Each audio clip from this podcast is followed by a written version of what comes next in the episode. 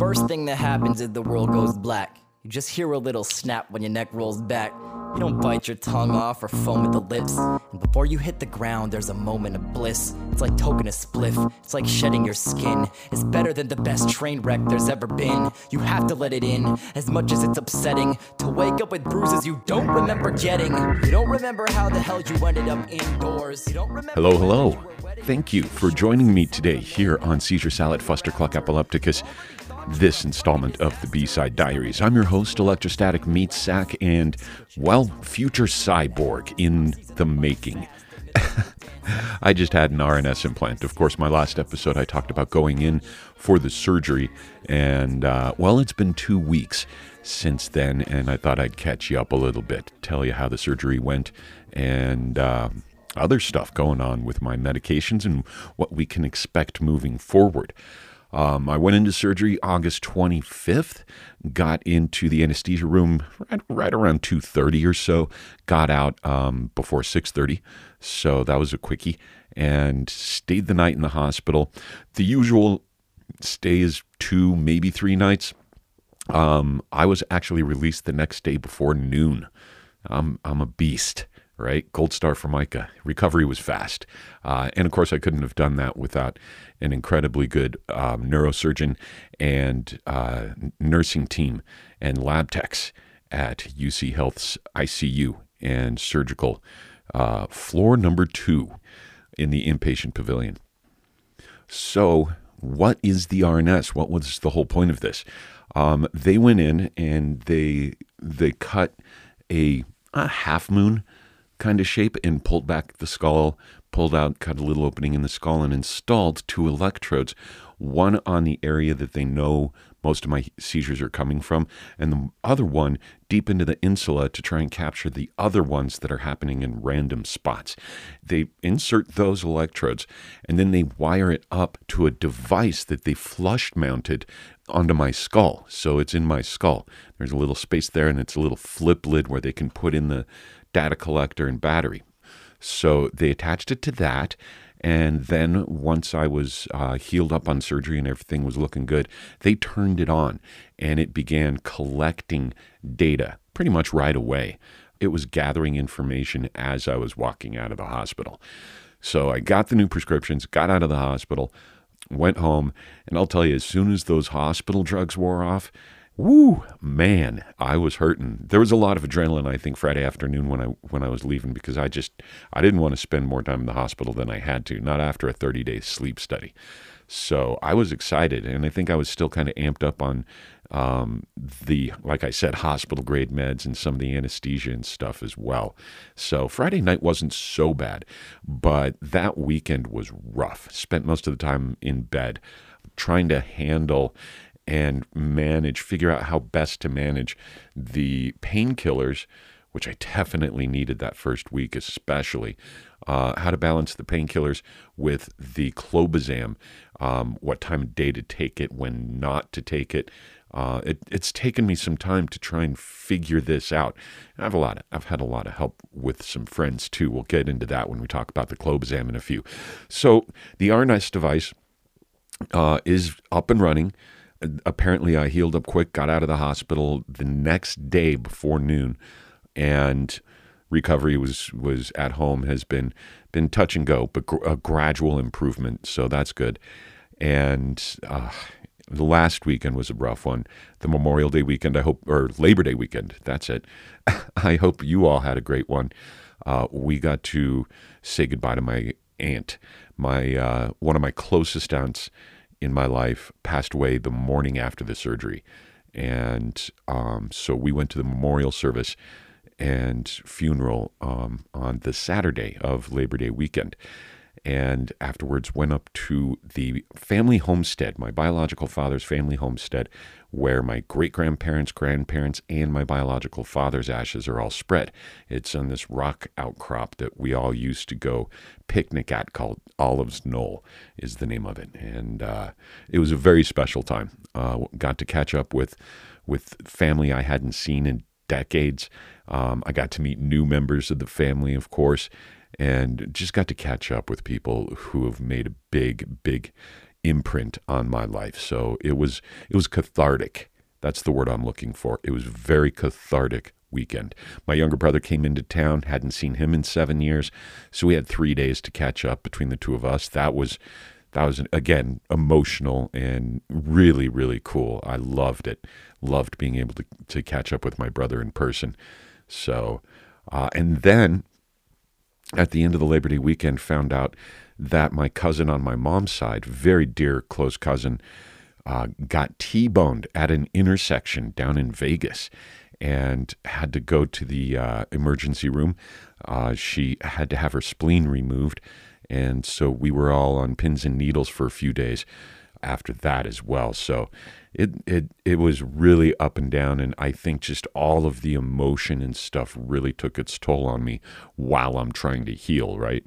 At least emotionally and physically, definitely, and a little bit mentally too, and I'm still battling the the effects of the drugs as well. So it's it's a lot of grounding, a lot of deep breaths, and a lot of visualization and and reminding yourself of which feelings and reactions are coming in coming organically and which ones are chemically induced because of the painkillers and the seizure meds that I'm on.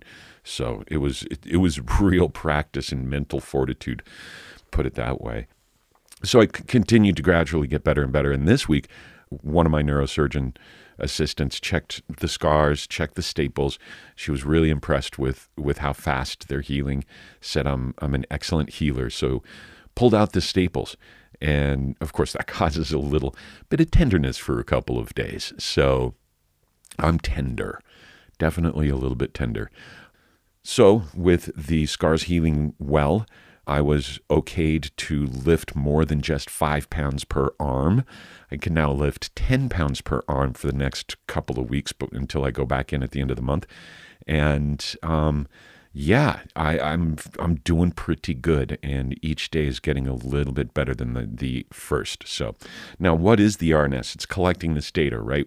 Well, what it's doing right now is it collects all the all the data, the seizure activity, and it doesn't it's not a huge device so it obviously doesn't have a huge amount of storage so they send you home with a dedicated laptop and a wand this wand looks kind of like an old 80s cordless telephone but it's plugged in USB to the laptop and there's just one program on it and it's to collect the data via bluetooth and then transfer the data to the patient management portal where my surgeons and, and myself, I hope, can actually see the data. So I, every morning I op- open that thing up and boot it up and, and wave this wand over my head till I find the sweet spot, and then I collect the all the data that it's it's been gathering for the last 24 hours, and it uploads it into this this secured server space. And uh, what's going to happen is when I go in at the end of September or beginning of October, I don't know if my epileptologist's going to do it or if my neurosurgeon's going to do it, but they're going to take all that data and they're going to program this device again remember it's called responsive neurostimulator so they're going to plug that they're going to program this device to countermatch those seizure waves um, so it's going to it's going to program it for the location the amplitude of the seizure uh, the frequency of the seizure and uh, I think the hertz, the megahertz or the hertz or something like that. So it's like a fingerprint for the for the seizure wave. So as soon as the RNS, once they turn the, the counter pulses on, as soon as it detects one of those seizures, within milliseconds, it sends out a counter pulse to match it, which will then stop that seizure. Um, this i mean it's really really cool. And while it's doing that the the counter pulses it's still collecting more and more data for the other different seizures that might come along so that when we go in in 3 or 4 months probably they're going to retune it and they're going to f- tune it up to to capture those seizure waves as well. So, as you can imagine, unlike drugs and other treatments, this device actually is shown to get better over time. It was cleared by the FDA for approval in 2013, and there's well over five or 6,000 people plus that have this device. And I think it's closer to 10,000 or more now. And um, the studies, the research, and the feedback has shown that over, within three year span of time, the average is a 70% reduction in seizure activity. Some people are still having seizures and have to take take you know one or two or three meds. Some people end up being seizure free. So this is the hope, and uh, it, it is, as long as this keeps collecting the data and we can tweak it. Um, I hope to be not only seizure free, but seizure med free within three years. Uh, that's my goal. Three years or less. That's my goal. And so I'm being very cooperative. And uh, the battery life lasts something like the prediction was between four and six years of battery life. But right now, what they're seeing is a good amount of people are making it eight years.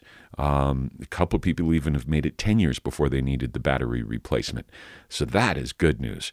Uh, they won't have to go in and, and replace the batteries as much as, as I thought they would. So that is my journey into becoming bionic, becoming a, a cyborg. That's basically what's going on with me. I'm becoming a Borg. Um, so that's what the RNS does. That's the process. First year to, I'm going to go in two, maybe three times a year to have it fine tuned and tweaked. And then after that, it'd probably be only once a year that they're going to actually do that, the, the programming, depending, of course, on how effective um, and how quickly it can gather all the seizure data that's going on in my head. So that's it. The the wand, the yearly tweaks, the RNS, the responsive neurostimulator. And the cool thing is too is if it doesn't work, if it stops working, or if I just change my mind, it's a completely reversible um, process. They didn't take any brain tissue out or anything like that, so that's a good thing. Um, it was the safest of all my options at the time. And as I had mentioned, it gets better and more accurate over time, which means that as we go along, we might just be able to pinpoint to the exact micromillimeter area the tissue that is actually causing the big breakthrough generalized seizures. And if we can do that, then they can go in with laser ablation and take out that tiny little bit of tissue without hurting the rest of the hippocampus, uh, which is preferable for me than just taking the whole damn hippocampus out. So um, I'm I'm I'm happy. I'm happy about this. The uh, uh, I'm glad I chose to do this route because this means with a little bit of work and a lot of focus, I'll be able to achieve my goals uh, better and get off the drugs and still uh, be able to be seizure free and regain almost most of my life back. You know, I can't go through airport um, x rays now. They're going to give me a little ID card that says I have the stimulator so I can bypass the, the x ray machines and stuff like that because x-ray machines apparently will will fuck this thing up and i'm sure it probably wouldn't feel good either. So so there's that. Um yeah we've been it, has been that slow roll. Now the biggest uh, stumbling block i have right now the biggest thing that's slowing me down and not letting me achieve my goals as fast as i like is this drug called clobazam I think I mentioned this in the last episode about the clobazam, about how it makes me, um, it gets me extremely drowsy and the fatigue is horrible. But at the same time, it makes for restless sleep. So you're just in a no win situation right there. It also uh, has been a major cause of, of huge depression moments and even a little bit of suicidal ideation here and, here and there. Uh, it reminds me a lot of a previous drug I was on, uh. The only difference is that I learned my lesson this time. And although it is an appetite suppressant and it slows my digestive tract down a little bit, I still force myself to eat. It, it's like I said earlier, I, I'm becoming much more aware and cognizant of what feelings, emotions, and effects are coming naturally, organically, and which ones are chemically induced. I didn't realize that back when I was on Fycompa. That was like two years ago, and that one was awful. That one was awful. And I wasn't prepared. I didn't know at that time. I hadn't quite learned how to discern the differences. And I hadn't gotten into, um, you know, my younger brother has really helped me out with a lot of grounding techniques and meditative ideas and things like that to really recenter your mind and ground your body. And it, it helps. It really, really helps. But it also helps to fight that those same tactics that help to fight the auras uh, and de-stress also helped me to discern my feelings and why I was feeling what I was feeling as well. So, so it it incredibly useful for a lot of different things so it's been a fight. It's been a fight. I I can't make it through a day without having to go down for an hour or two. Uh, looks like I'm from the looks of my my sleep data. I I'm positive that I'm still having nocturnal seizure activity going on right now, and it's just it's horrible. So I've been really adamant and open with my entire neuro team about it and the desire to get off of it, and um, they've agreed and so they're going to put me on this the new stuff. I think it's number 13 or number 14. It's called Aptiom. And they say they've they've gotten a lot of really good feedback for this stuff. So I'm looking forward to it. I'm going to get on that uh, as soon as they get the subscription prescription subscription prescription it is it's like like long-term meds are like like a magazine subscription right anyway that was bad bad analogy uh, as soon as I get the the prescription for the Aptiom, I'm going to uh, start stepping off of the clobazam, stepping up to the Aptiom. So by the end of September or early October, I should be off of the clobazam entirely. I may or may not have to continue on my other med that I've been on forever, the Vimpat. Uh, not the most effective, but it has the least amount of bad side effects. So that's one of the reasons why I haven't really argued to get off of that. Uh, but the other drugs, man, whoa. So hopefully, hopefully Aptiom will will bring about some good stuff at least while we're in the transition. I'm told uh, it's pretty much standard practice that they keep you on at least one seizure med for the year after your surgery, after the RNS implant. And, and I can understand because, you know, they don't want they want to minimize seizures. That's their job. And that's kind of the ultimate goal is to minimize seizures and maximize our safety as patients. However, I feel that if I were able to get off of the seizure meds, then the RNS stimulator will be able to capture more accurate organic data than it would otherwise because I would probably have more seizures. And while, yes, there's a risk there for physical injury, the majority of my seizures aren't incredibly con- convulsive. Most of them are extension and prone, freezing, and speaking in tongues and doing weird shit. So I, I, they're not overly violent. This is what I'm trying to say. So I feel that let's just take me off of all these drugs as soon as my my skull is healed enough, you know, in a month or two, or maybe the beginning of the year. How about the beginning of 23? And let this sucker just collect as much fucking data as it possibly can. That way, it will get more accurate and more effective more quickly, right?